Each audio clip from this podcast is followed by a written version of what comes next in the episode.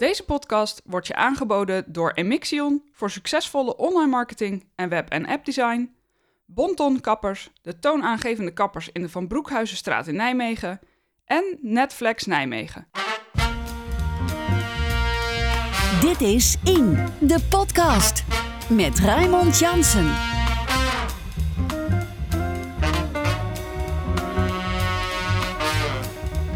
Mijn gast van deze week is schrijver, journalist, columnist, wat niets meer zijn, Dirk Lotgering.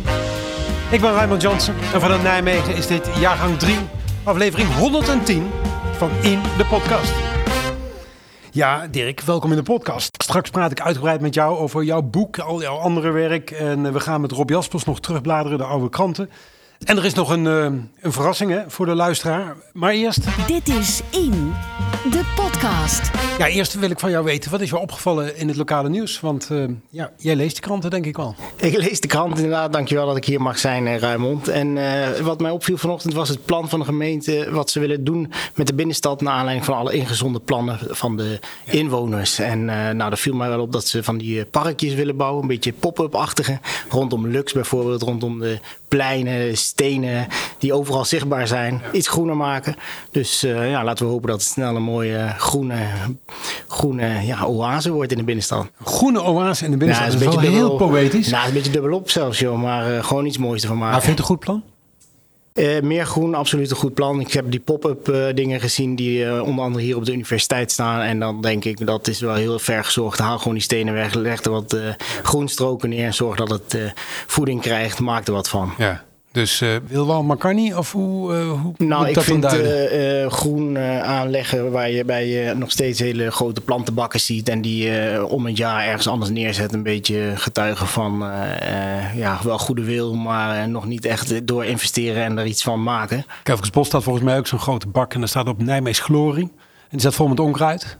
Dat is niet zoals het moet, hè? Nee, zeker niet. Nou, Kelvensbos is een goed voorbeeld. Maar ook daar, uh, volgens mij was het zelfs onderdeel van operatie Steenbreek. Daar bij uh, het pannenkoekenrestaurant. En uh, nou, tegenover Hotel Credible daar zo'n beetje. Dat is natuurlijk één grote... Een grote rolschaatsbaan, hè? Precies, precies. Je kunt er leuke dingen doen, maar niet genieten van de natuur. En dat zie ik wel graag anders, ja. Toch hebben we het al heel lang over, maar het schiet maar niet zo op, hè? Nee, laten we hopen dat door deze ingestuurde ideeën van de inwoners... er een beetje kracht achter gezet wordt. Ja, nu, Vaart. Nu, nu wordt er wel, wel vaker gevraagd naar de mening van de, uh, van de Nijmegenaar. Um, lang niet altijd gebeurt daar iets mee.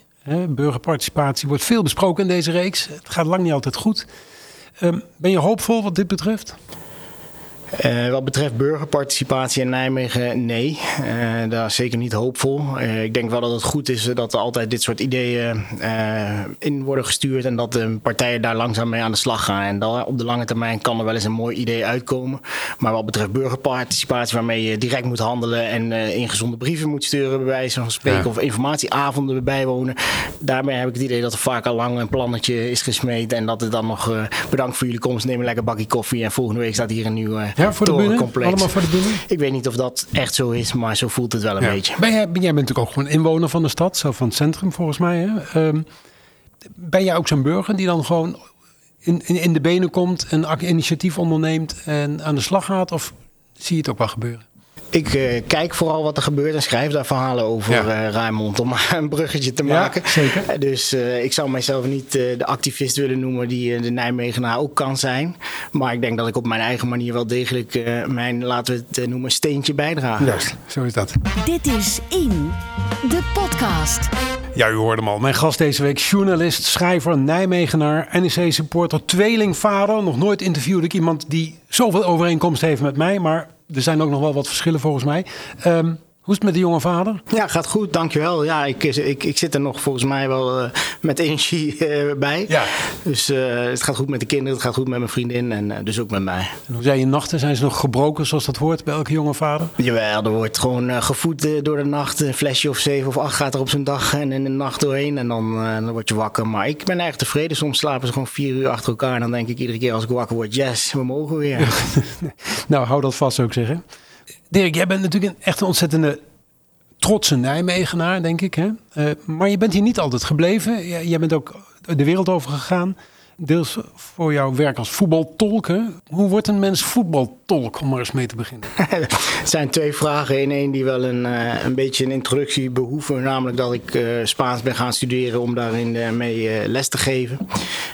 op uitwisseling ben gegaan voor mijn master Spaanstalige letterkunde. Ben ik in Mexico terechtgekomen.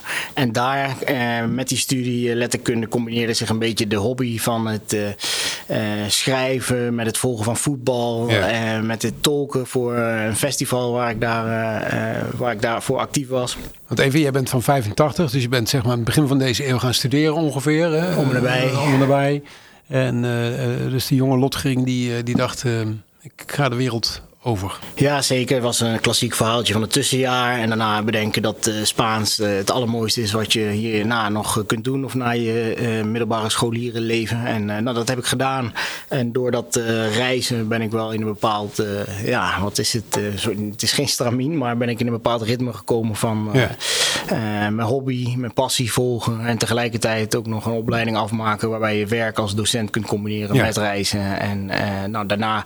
Want je, was, je vraag was uh, hoe is het met uh, voetbaltolk ja. in hemelsnaam zo geklopen? Nou, uh, altijd maar je passie volgen is het korte antwoord, namelijk naar NEC gaan weten hoe persconferenties werken, eh, omdat je het nieuws volgt, weten wat er speelt eh, en vervolgens mazzel hebben omdat je op een festival als tolk werkt en er tegelijkertijd een vacature online komt met we zoeken een voetbaltolk voor de wedstrijd Ajax FC Barcelona. Ja.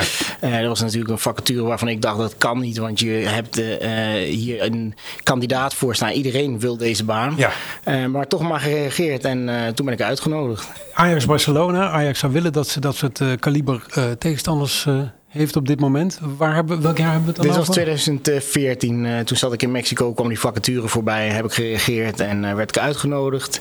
Ja. dat ging zo goed dat ik daarna ook Nederland-Spanje mocht tolken. En Nederland-Mexico. En zo is het balletje om in het voetbaljargon ja. te blijven gaan rollen.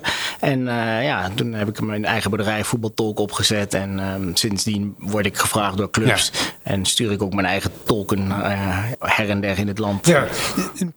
Ik heb wel een beetje beeld van een persconferentie. Ik kom er wel eens. Uh, en je ziet ze op televisie natuurlijk ook, uh, ook nog wel eens. Uh, de tolk zie je nooit in beeld. Dus die zit ergens apart. En hoe moet ik me dat voorstellen? Neem ons eens mee. Nou, een goede tolk zie je inderdaad zelden. bij de wedstrijden in de groepsfase. Of wedstrijden die nog niet van het kaliber zijn. Champions League finale. Dan zit de tolk vaak wel naast de speler of naast ja. de trainer. Aan de desk die jullie wel zien. op, in ieder geval een simultaan tolken. Dus als jij ja. de, de persconferentie ziet. En je hoort direct dat er vertaald wordt, dan zit de tolk uiteraard ergens achteraf ja. in een zaaltje mee te kijken. En die praat dan direct tot de, de coach of de speler. Ja. En uh, uh, ja, nogmaals, uh, als je het goed doet, word je niet gezien. Nee. Dus ik ben heel dichtbij, maar nooit echt in beeld. Hey, en de grote der aarde, zou ik bijna zeggen, ehm, ja, die heb je dan wel voorbij zien komen. Je bedoelt uh, in het kaliber Anton Jansen, Uri Krude, Antisimiala? Zeker, als we het over NEC hebben. Maar misschien een, een, klein stapje daarboven ook nog wel. Nou ja, als het gaat om voorbeelden en dergelijke, ja. heb ik het echt liever over NEC. Maar ja. uh, de grote voetballers, die heb ik al gezien. En Diego Simeone heb ik moeten tolken. Daar ja. zat ik naast. Dat zijn inderdaad wel uh, mensen die op een hoog niveau acteren. Is, is dat dan, blijft dat eervol of wendt dat ook een beetje om dat soort mensen te helpen, zeg maar? Het went. Want ja. ik heb inmiddels meer dan twintig wedstrijden getolkt. Dus die spanning die gaat wel weg. En je weet ook wel wat er komen gaat. Als er een ja. voetbalvraag komt, dan uh, kun je zelf het antwoord meestal ook wel invullen. uh, dus die spanning verdwijnt. Maar tegelijkertijd is het zo'n eer om bij mooie evenementen aanwezig ja. te mogen zijn. En ook uh, op plekken te komen waar eigenlijk geen enkele bezoeker mag komen. Ja, dan vind ik dat wel heel erg gaaf. En die adrenaline die erbij hoort, die verdwijnt nooit. Nee, nu gaat het in, in, in, in interviews met voetballers vaak niet over de diepere betekenis van het leven zal ik maar zeggen. Is dat dan niet toch interessant? Uh, want het zijn niet altijd de meest uh, bekuisterde sprekers, zullen we maar zeggen. Nou, soms zit er eentje tussen die wel degelijk een mooie uh, verhalen kan vertellen. Arne Slot is bijvoorbeeld een trainer die erg kan uitweiden. En dat is hem misschien wat moeilijker te tolken en tegelijkertijd ja. heel interessant. Dus ze zitten er wel tussen. En de meesten die houden het inderdaad uh, lekker bij uh, focus op de volgende wedstrijd. En belangrijk dat we hebben gewonnen. En ja. dan is het gesprek zo klaar. Maar ik uh, probeer dat wel te combineren met als ik daar toch rondloop als tolk. Om te luisteren. Wie zijn hier de spelers die echt een boodschap hebben? Wie is de trainer met een mooi verhaal? Ja. En dan kan ik daar ja, hopelijk nog over schrijven bijvoorbeeld. Ja, ja, ja, daar kun je over schrijven. Ik wou zeggen, want je kunt natuurlijk in die persconferentie heb je een, geen leidende rol of geen sturende rol. Dan is het echt dienend, hè? Ja, zeker. Een tolk Ja. is dienend. Die, Ja. eh, die moet, moet nogmaals gewoon niet aanwezig zijn en doen waar die voor gevraagd wordt, de boodschap van anderen Ja. overbrengen. Ik wil straks heel graag over Ulrich Groenen eh, eh, en god, die naam was ik vergeten, en Anton Jansen. Maar ehm, nog heel even, want ehm, jij zegt je houdt ogen en oren natuurlijk ook open eh, om erover te schrijven. Wat, wat voor soort verhalen over dat soort voetballers kun jij dan maken? Wat vind je interessant aan dat soort karakters? Nou, in mijn geval is het misschien eh, haast een open deur geworden, omdat ik zelf lang in Latijns-Amerika heb Ja. eh, gewoond en gewerkt. En als die spelers in Nederland komen, dan heb ik daar bijna automatisch wel een klik mee. En hoor ik ook de verhalen van eh, afkomst, van hun achtergrond, de culturele verschillen bijvoorbeeld. Moeilijkheden waar zij tegenaan lopen omdat ze in een hele andere werelddeel terechtkomen. Ja, dat, dat vind ik wel mooiere verhalen dan dat ze goed hebben gevoetbald of een wedstrijd goed hebben Ja. gepresteerd of niet. Ja, want dat hebben ze toch wel.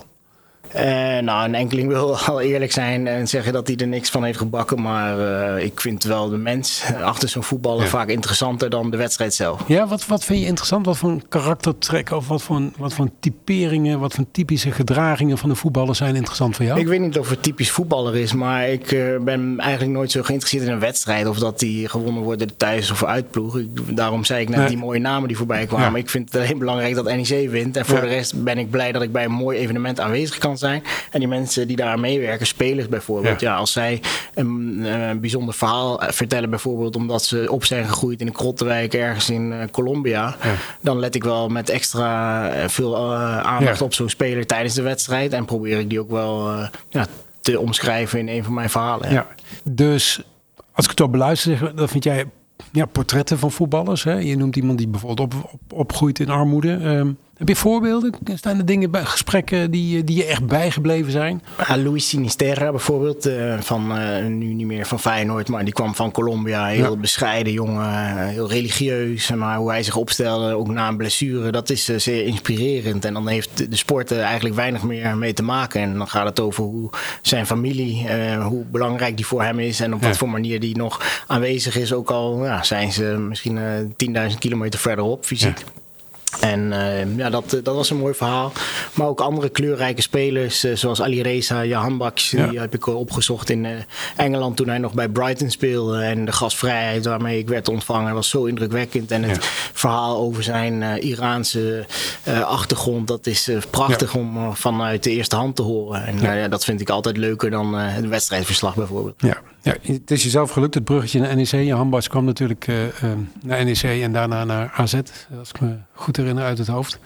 Ehm Ulrich Kroede, Anton Jansen, je noemde er nog één. Wie was die? Antisemiala, Oh, ja. zeker. Oh, ja, ja. het zijn eh, de helden uit mijn jeugd, eh, Raymond. Ja, Dat, eh, ik kan me daar iets bij voorstellen. Wat, wat maakt dat jouw helden? Wat, waarom zijn dit soort spelers juist? spelers die mijn shirt droegen toen ik opgroeide en waar ik tegenop keek, Ja. eh, die vind ik eigenlijk heel belangrijk. Gewoon omdat het inspiratiebronnen vormde voor waar ze mee bezig Ja. waren, namelijk voetballen in zo'n prachtig stadion.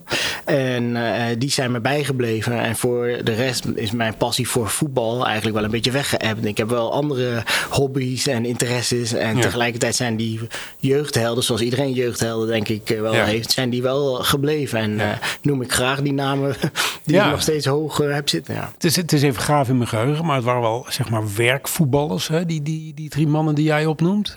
Is dat een type dat je dan meer aanspreekt? Of is dat dan het, Ja, het verdedigen van de kleuren? Of hoe moet ik dat dan? De, de cultheld die is, eh, die is nooit ver weg in Nee. dat opzicht. En dat vind ik wel belangrijk. Eh, iemand die inderdaad nog meer doet dan goed voetballen of zo. Of Ja. een echte harde werker. Dan, eh, Ja. dan win je natuurlijk ook wat eerder het publiek voor je.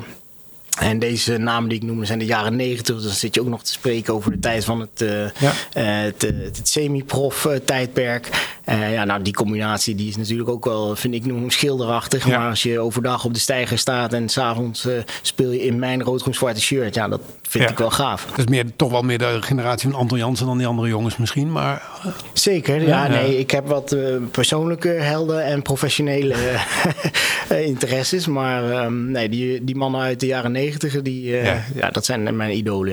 Ja. En als je nu kijkt naar de huidige selectie of de afgelopen jaren en, en dan wat een beetje duidelijk wordt van het aankomende seizoen, wat zijn dan spelers die een beetje overeenkomen met dat werkethos wat jij uh, bewondert in die mannen die je net noemde? Nou, het is een beetje weggeëpt met, uh, ik denk wel sinds de Bosman-arrest, dat spelers gewoon uh, zomaar vertrokken of in ieder geval hun contract uitdienen ja. en naar een andere club gingen. Dus de, de, liefde voor de club is daarmee weggegaan, wil ik zeggen. En als je dan naar dit NEC kijkt in de afgelopen jaren, zag ik weinig spelers waarmee ik direct een, een, gevoel had ja. en waar ik voor naar het stadion kwam.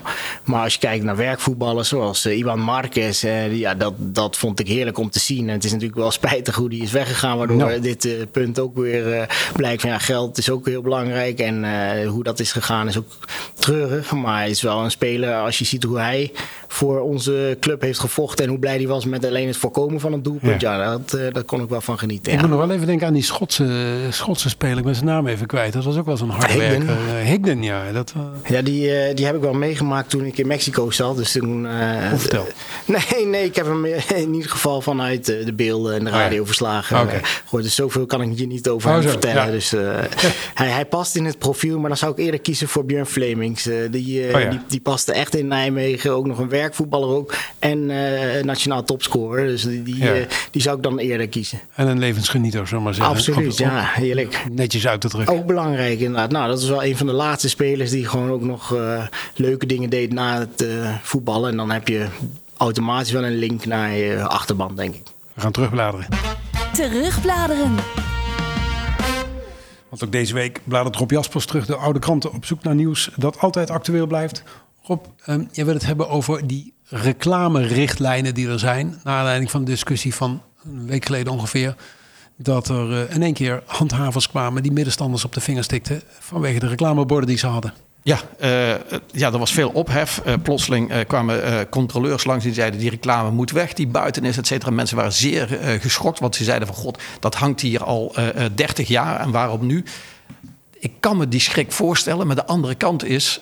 je had het misschien beter moeten aankondigen... maar de ja. andere kant is, is over die reclames... is in het verleden, uh, 2016, 2017, 2015, uitgebreid gediscussieerd en uitgebreide nota gekomen met talloze voorbeelden wat wel en niet kan. En toen is eigenlijk gezegd, we moeten ingetogener worden. Overigens zijn er toen ook in die discussie overwinningen bereikt voor mensen die reclame wilden maken. Bijvoorbeeld bij de sportvelden. Daar was eerst een discussie, de reclame bij de sportvelden langs grote wegen, die ja. mag niet naar de automobilist gericht zijn, maar die oh, ja. moet naar het binnengericht zijn. Toen werd toch besloten, nee, die mag toch naar buiten. Uh, maar er is gezegd, we moeten het, het, het erfgoed in de stad beschermen, het, het stadsbeeld beschermen. En om even aan te geven, uh, die, die, mensen in, uh, die, die nu verrast waren, die ondernemers. Een paar jaar terug, in 2020, werd de Lindenberg compleet verrast. Daar hingen banners uh, die iets vertelden wat in de Lindenberg gebeurde. Ja. hingen al 14 jaar op en die moesten plotseling weg. Het jaar daarvoor was het casino aan de Waalkade compleet ja. verrast. Want in één keer moesten die grote doeken waarop casino ja, stond ja, open, et cetera, die moesten weg. Dus het is een fenomeen dat al langer speelt. En de gemeente heeft in 2016 ooit aangegeven... we gaan stap voor stap door de straten heen om te controleren. Dat doen we ook op momenten dat dat tijd is. Maar misschien moet je dat steeds weer opnieuw uh, uh, communiceren. Ja, een briefje met hallo medestander, ja, middenstander, en, en, we, we, komen eraan. Dat zou wel handig zijn. Ja, en misschien toch weer die, die, die, die folder verspreiden. Want een van de redenen die men in 2016 had, ook voor nieuw beleid. Men zag heel veel wisselingen in de stad van winkels. Nieuwe eigenaar, nieuwe winkel. En dan was het soms tijdelijke winkels. En die hadden enorme reclames waar iedereen zich aan stoorde. Mm. Uh, wat ook gebeurde was, men had, zette steeds meer reclame buiten neer. daar gingen mensen over struikelen. Overigens, dat ging over die reclame buiten. Er is één zaak, dat was in 2000. Toen was er al actie om uh, te voorkomen dat uh, uh, reclame, te veel reclame buiten kwam. En toen is die man in de Lange Hezels, in de, in de Lange Hezelstraat, waar die kooiboy-klering verkocht ja. wordt, die had een kooiboy-pop buiten staan. Ja. En die heeft uiteindelijk de rechtszaak gewonnen. Want ja. de rechter zei van dit is een bijzondere winkel en dit hoort eigenlijk bij het imago van. En in die tijd was overigens ook bij, bij buitenzetten. Toen zeiden mensen: de Lange Hezelstraat heeft een ander imago dan de Broerstraat, dan de Molenstraat. Dan moet je anders mee omgaan met dat verleden. Dus misschien moet je daar ruimer denken. Maar in 2016 een nota van 35 pagina's met veel voorbeelden van wat wel en niet kan. Maar misschien is het een opdracht in de gemeente. Die moet je, als je nu gaat controleren, weer opnieuw aan die ja. mensen voorleggen. Ja, ik zei het vorige week ook al. Hè, maar bijvoorbeeld is de Mariekenstraat. Dat is natuurlijk gewoon een keurige, nette, uh, schone, tussen straat. Als het gaat over reclame. Dus het kan wel. Ja, ja, daar is in de tijd bij de Mariekenstraat zijn afspraken gemaakt. Het moet ingetogen ja. zijn. Overigens is er ook wel eens kritiek geweest. Uh, Paul Eigenhuizen die heeft uh, heel vaak geroepen van... God jongens, geef nou vertrouwen aan de ondernemers. Die weten wel wat niet mag. En overigens ja. opvallend In 2016 was het ook D66 die zei: geef eh, de ondernemers vertrouwen. Zij weten best wat ze moeten doen. Ja. Eh, dus ja, daar wordt soms eh, verschillend naar gekeken. Maar er zijn ook spandoeken. Er werden vaak spandoeken opgehouden van evenementen. Nou, daar moet je vergunningen voor aanvragen. En soms inderdaad zo zelfs een A4'tje tegen je ruit plakken. Ja, Ja. daar worden opmerkingen over gemaakt. Dat, dat past niet altijd. En dat moet je toch vaak melden. En je Ja. kunt ook bij het overzicht zien dat er regelmatig meldingen worden gemaakt van nieuwe reclames. Dus dan kijkt die ODR er altijd naar. Dus het, het, het, het, het, kan geen nieuws zijn. En overigens, als dat al geen nieuws is, ik ontdekte bij toeval dat Nijmegen de eerste gemeente in Nederland was die met reclameregels kwam. En weet je wanneer? 1912. Oh, 111 jaar geleden kwam Nijmegen al met reclameregels. Eh, het moest sober blijven. Toen had Nijmegen nog die oude stad. Men wilde blijkbaar toen toch die allure uitstralen naar de bezoekers aan de stad. Maar ja, ja, toch opmerkelijk dat... En toen was het geen links, linkse coalitie. Hè? Laat dat even helder Ik zijn. heb even niet paraat wat het toen Toen was. hadden de protestanten en de katholieken waren Oh ja. eh, eh, de baas. Eh, en het is niet alleen de stad winkeliers wordt aangepakt. Ik heb het Lindenberg al genoemd, het casino genoemd. In, eh, ook de Rabobank heeft bijvoorbeeld, eh, die aan het Keizer Kaaplein Ja. staan... die had eerst hele grote doeken hangen. Oh ja. Die hebben dat ook moeten weghalen. Dus het, het is niet zo dat die kleine winkelier alleen maar wordt eh, aangepakt. En Nee, maar zo'n Rabobank kan het zich iets beter permitteren dan een, eh, dan een schoenmaker in de, in de beurs. ja, maar het gaat vooral nogmaals om communicatie. Ja. Leg mensen Nee, uit. En er zijn ooit eh 15 criteria voor reclame bedacht. En dan gaat het om de afstemming met de omgeving, de architectuur, het straatbeeld. Eh, Ook wat belangrijk speelt, sommige reclames hebben met licht. En dan moet je Ja. met de omgeving eh, rekening houden. Hoe doe je dat eh, s s'avonds? Dus het, eh er is overigens een, een, ook ooit een website geweest van de gemeente... waarop je kon zien wat nou wel toegestaan was en wat nou niet toegestaan was. Dan konden mensen zelf ontdekken. Zit, ik weet niet of die nog bestaat hoor. Ik, ik, ik maak geen reclame, dus ik, ik maak er ook geen eh, eh, gebruik van. Dus, dus ja, het, het, eh, het is verrassend dat iemand overvallen wordt en zegt van... dat hangt er al, mijn vader had die reclame al. Ja. Maar het is geen nieuw beleid. Dit is In, de podcast. Ja, ik praat met Dirk Lotgering, van wie onlangs zijn eerste boek verscheen, Chronieken van Nimwegen. Verhalen uit de Keizerstad. Het is een mooi werkje. Het is, eh, het zijn, het is een heel persoonlijk werkje volgens mij. Wanneer kwam jou op het idee, ik moet eens een boekje gaan maken? Nou, het idee speelde wel eh, langer eigenlijk. Eh, en ik heb die verhalen die er nu in staan door de jaren heen opgebouwd. En eigenlijk kreeg ik vooral van anderen de vraag: wanneer maak je er nou een boekwerk van? Bundelt ze gewoon. En ik heb dat altijd uitgesteld. En ehm, nou, om een, uiteenlopende redenen. En afgelopen jaar gebeurden er allemaal mooie dingen. Ik werd vader, zoals je eerder had Ja. eh, genoemd. En toen dacht ik, nu eh, wil ik ook dit eh, werk voltooien. Ja. En heb ik besloten om mijn verhalen te bundelen. Het is werk dat overal is verschenen, onder andere in de columns, of delen uit de columns moet ik zeggen. Ja. En die zijn nu samengevat tot de chronieken van Nimwegen. Ja, ja het klinkt als deel 1 en dan komen er nog 10. Of valt dat, eh, valt dat te bezien? En de bedoeling is wel dat ze doorlopen, ja. En eh, ik ben al bezig met de Vierdaagse editie. We Ja. hebben allemaal eh, chronieken rondom eh, de Vierdaagse, de zomerfeesten. Eh, een voorbeeld heb je daar misschien al van kunnen lezen. En eh, nou, ik heb ook nog wel eh, de ambitie om iedere stadsdeel en iedere wijk te bezoeken samen Kijk. met eh, Panza. Want ik Dat is jouw hond, hè? Ja. Panza, mijn hond inderdaad, de Mexicaanse straathond die ik heb meegenomen. Daarmee beleef ik al deze avonturen. En ik vind dat ook de andere wijken die misschien in dit boekje nog niet zo zijn Nee. benoemd, ook wel recht hebben om een mooie chroniek. Vo- vo- Voordat je zo'n boekje gaat schrijven, dan is er iets wat, wat denk ik ehm, onmisbaar is. Dat is namelijk de liefde voor de stad. Kun jij eens eh, uitleggen waarom ben jij nou zo verknocht aan Nijmegen? Nou, ik denk dat je het ook kan horen. Het is gewoon ook eh, de geboorte. Het is ook de geboorte en het Ja. opgroeien hier en al mijn vrienden. En tegelijkertijd denk ik dat de, de reis die ik heb gemaakt... of wa- de periode dat ik in het buitenland heb gezeten... misschien wel extra belangrijk geweest... omdat je terugkeert naar de plek waar ik ben eh, opgegroeid. En toen kwam ik er echt achter wat Nijmegen voor mij betekende. En ben Ja. ik misschien wel met andere ogen of dezelfde... maar met een, nieuwe blik naar de stad gaan kijken. En ja. ja, werd ik eigenlijk nog meer verliefd dan wat ik al was. Ja. En, en, en hoe, hoe, hoe bepaalt dat dan je blik? Want je bent een tijdje weg. Ik heb dat ook eens gehad. En ooit zei iemand tegen mij... je gaat pas echt van die stad houden als je er even niet bent geweest. En dat voordat ik weg was eventjes... moest ik daar een beetje om zuchten. Zo van, nou ja, dat zal wel. Maar er zat wel wat in. Wa- Wat was dat voor jou? Dat toen je terugkeerde dat je dacht... oh ja, dit is wat ik heb gemist? Ja, dat gemis is natuurlijk al een heel groot, maar ook belangrijk uh, woord. Als je in het buitenland zit, uh, doorgaans heb ik niet zoveel last van gemis. Want mijn keuze is om weg te gaan, dan uh, krijg je er blijkbaar heel ja. veel voor terug. En tegelijkertijd zijn er bij terugkeer heel veel zaken die of zijn veranderd, maar ook die in mijn hart uh, zijn uh, veranderd. Ja. Uh, bijvoorbeeld de gasvrijheid, de, de, muziek en de geluiden, stadsgeluiden, ja. mensen om je heen. alles wat ik gewend was, bijvoorbeeld in Mexico, was anders uiteraard in Nijmegen. En ja. probeerde ik een parallel te trekken naar, naar Nijmegen. Van wat kan mij nou hier zo fascineren, waardoor ik uh, zo lang in Mexico heb kunnen zitten. En tegelijkertijd was het allemaal niet zo moeilijk als dat ik nu uh, probeer te zeggen. En zijn dat gewoon de Nijmeegse klanken van de mensen, uh, de, de liedjes die je hoort, de, de stadsscènes of de parken, of ja. de mooie beelden, de iconische ja. bouwwerken. ja, dat maakt ook wel wie wij zijn. En dus die zoektocht naar wie ben ik nou eigenlijk, daarvoor gaan heel veel mensen naar het buitenland. En ik wil wel erkennen dat ik dat zelf ook heb gedaan. Van Ja. Ik wil eens weten wie ik ben. Ik ga er een tijdje tussenuit. Ja. Die kun je net zo goed eh, gewoon lekker thuis doen. Ja. En eh, ja, dat heb ik gedaan. En ik denk dat dat een beetje terugkomt in de verhalen die ik Ja. heb geschreven. Typeer nou eens een Nijmegenaar. Want er zijn natuurlijk al heel veel eh, typeringen of pogingen tot eh, voor gedaan. Hoe zou jij een Nijmegenaar typeren?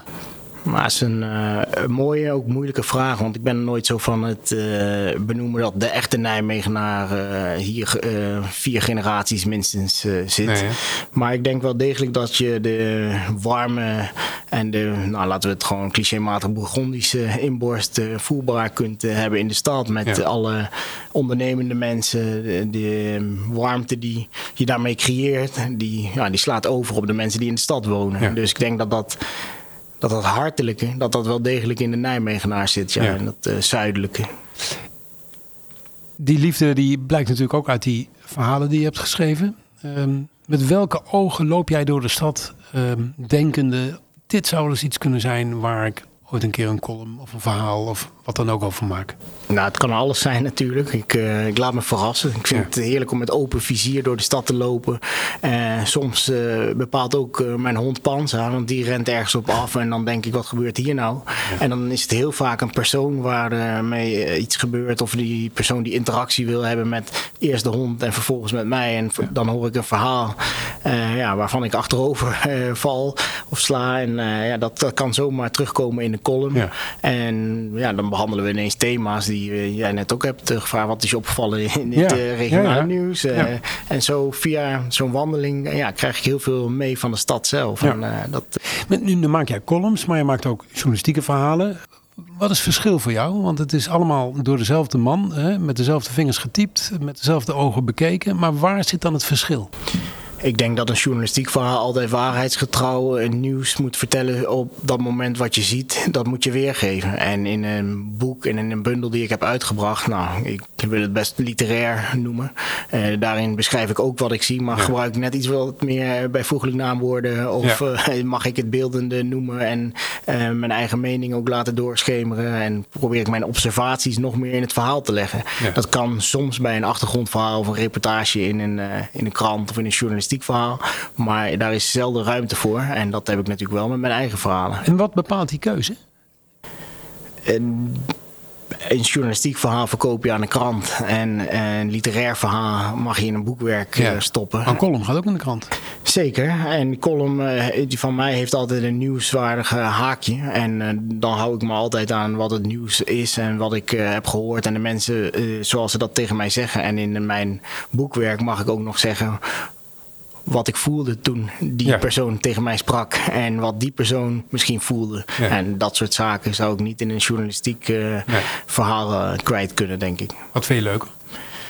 Mijn passie ligt bij de verhalen, absoluut. Daarin eh, voel je het, het leven van de mensen. Daarin zitten misschien ook wat meer diepgaande vragen verwerkt. Nog veel meer dan eh, wat is het nieuws van de afgelopen week en wat gaat er hier op het pleintje gebeuren. In de verhalen over misschien mensen die anders niet in de aandacht komen, kun je, kun je eigenlijk alles kwijt. Een hele levensverhaal waarmee andere mensen zich hopelijk weer kunnen identificeren. Dus ik denk dat daar wel mijn passie ligt. Ja. Dat klinkt toch inderdaad, je zei het al even als een vervolg. Dat kan er misschien ook nog wat eens van komen dus. Dat komt er zeker. Je mag me eraan houden. De vierdaagse, vier- vierdaagse chronieken die komen eraan. Tot slot, want ehm, afgezien van het feit dat iedereen dat boekje moet gaan lezen natuurlijk. Ik ben nog wel benieuwd, wat vind jij het meest waardevolle verhaal dat erin staat? Want het zijn natuurlijk allemaal kleine vertelsels, hè? Dat zeg ik met de meeste eerbied, hè? begrijp me niet verkeerd. Wat is jou nou dierbaarst? Wat zijn nou de, de verhalen die je hoorde waarvan je zegt, dat zal, dat zal ik niet snel uh, vergeten? Ja, het is een beetje alsof je moet kiezen tussen je kindjes. Ja, Uh, Zou ik niet doen. Maar er is natuurlijk wel een reden waarom uh, alle dagen vakantie op, pagina, op de eerste pagina begint. Ja. En dat heeft alles te maken met die terugkeer naar Nijmegen. Ja. En uh, die kwam zomaar tot stand na zo'n wandeling. Die heb ik meteen opgeschreven toen ik thuis kwam. En daarmee is het balletje ook gaan rollen. En dat is ook het gevoel dat ik iedere keer heb als ik door de benedenstad wandel. En het, de warmte, laten we het zo noemen. Want Ja. vakantie is misschien iets te pretentieus voor iemand die ook gewoon hard moet werken. Maar het gevoel is er niet andersom. En Nee. eh, alle dagen vakantie, het eerste verhaaltje is mij eh, zeer dierbaar. Ik zei het aan het begin, hè, er zou nog een verrassing in zitten. Jij wil wat lezers blij maken met jouw boek. Absoluut. Drie mensen mogen gelukkig worden van mijn boekje als ze tenminste snel reageren. Ja, dus ik zou zeggen, de eerste tien mensen die mailen naar redactie.tienepodcast.nl, die maken kans op, jou, eh, op jouw boekje. Drie exemplaren, dus goed, blijf van mij. We zijn er bijna. Ehm, resteert mij nog te zeggen dat we gaan luisteren naar de column van Kiki. Dit is In, de podcast. Kennen jullie de straalkatten? Het zijn grote grijze katten. Sierlijk. Mensen leven al eeuwenlang met hen samen, in symbiose. Wij zorgen voor hen en zij beschermen ons. Want soms, als mensen in de grond graven of nieuwe plekken verkennen, veranderen de straalkatten in felle kleuren. En dan weten we, wegwezen geblazen. Want een gekleurde straalkat betekent gevaar. Als je de straalkatten nog niet kent, is het omdat ze niet bestaan. Nog niet. Waarschijnlijk nooit. Ze zijn een hersenspinsel van schrijver François Bastide en taalexpert Paolo Fabri. In reactie op een oproep van het Amerikaanse ministerie van Energie in de jaren 80. Dat was namelijk de eerste keer dat de mens serieus stilstond bij een groot dilemma rondom kernafval. Want kernafval is meer dan 10.000 jaar schadelijk. Tijd is het enige middel om radioactiviteit te bestrijden. 10.000 jaar is veel langer dan de meeste menselijke samenlevingen of talen bestaan. En daar zit het dilemma. Hoe goed we dat kernafval nu ook bergen, volgens huidige plannen vaak diep onder de grond, het is vrijwel onmogelijk om naar generaties zo ver in de toekomst te communiceren dat ze deze ondergrondse bergingen niet mogen openbreken. We weten immers niet of ze onze taal begrijpen. We weten niet eens of het wel Homo sapiens zijn aan wie we de boodschap overdragen. We kennen de archeologen van de toekomst nog niet. Dus bedachten Bastide en Fabry de straalkatten. Want de kans dat mensen meer dan 10.000 jaar kennis in stand houden over het schadelijke kernafval en de opslaglocaties is volgens de meeste experts miniem. Maar mythes en katten zijn in ieder geval al lange tijd bij ons. Het verhaal maakt voor mij invoelbaar hoe absurd kernenergie is. Zeker als alternatief voor vervuilende brandstoffen. We stappen over van kolencentrales naar kerncentrales, zogenaamd om de wereld te redden. Maar in plaats daarvan produceren we stoffen zo schadelijk dat ze duizenden jaren in de toekomst nog dood en verderf kunnen zaaien. Het contrast is absurdistisch met enkele ontmoetingen die ik deze week had. Op zondag waren Chautelet Tranamiel en Leander Vermaning te gast bij het Duurzaamheidscafé Nijmegen. Ze spraken over kennis en waarden van inheemse gemeenschappen, zoals de Mapuche in Chili en de Lokono in Suriname. Wederkerigheid was het kernwoord. Mens en natuur zijn niet te scheiden. We zijn verantwoordelijk voor het in balans houden van de aarde en voor toekomstige generaties. En deze verantwoordelijkheid moeten we vieren. Een paar dagen later bezocht de geregeneratieve boerderij Bodemzicht bij Malden. De kern van hun filosofie is dat ze niet alleen voedsel, maar leven produceren. Nieuw leven in de bodem, met weer ruimte voor allerlei insecten, planten en schimmels. Dan groeien die gewassen ook beter. Medeoprichter Anne van Leeuwen ageert tegen duurzaamheid. Duurzaamheid is namelijk gericht op het beperken van schade en negatieve impact op de planeet. Minder uitstoot, minder gif in de grond. Maar bij regeneratie gaat het om positieve impact. De mens moet weer in symbiose leven met de aarde. De mens hoeft niet schadelijk te zijn. En dan is er het coalitieakkoord van de provincie Gelderland. Met ruimte voor een kerncentrale over acht jaar. Een fabriek waar energie en verwoestende stoffen voor de komende 10.000 jaar worden geproduceerd. Onomkeerbaar. Ik word even stil. Rest mij u te wijzen op de column van Vincent Kantrijn. Elke vrijdagmiddag vanaf 4 uur te beluisteren op onze website www.inepodcast.nl. En dit was aflevering 110 van In de Podcast. Redactie en productie in handen van Raymond Jansen en Rob Jaspers. Montage en nabewerking Thijs Jacobs. En heb je nog vragen? Of wil je in aanmerking komen voor het boek van Dirk? Mail naar redactie.inepodcast.nl En volgende week, ja, dan zit Rob Jaspers hier weer. Dit is In, de podcast.